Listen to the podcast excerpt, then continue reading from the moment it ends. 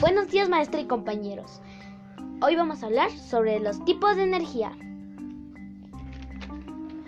Tipos de energía. Existe la energía eléctrica, energía térmica, energía electromagnética, energía química, energía nuclear y sus principales fuentes son el sol, el viento, el carbón, el petróleo, los desechos orgánicos y las reacciones químicas. Utilidad de la energía.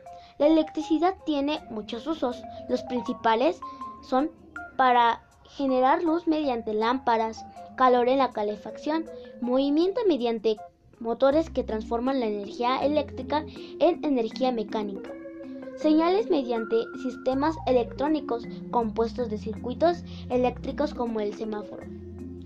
¿Cómo ahorrar energía? Cambiar focos comunes por unos ahorradores, aprovechar luz natural, apagar luces que no se utilizan, no contaminar el aire, transportarse en bicicletas y disminuir el uso de los carros. Gracias maestra por su atención y compañeros. Yo me despido, soy Fátima.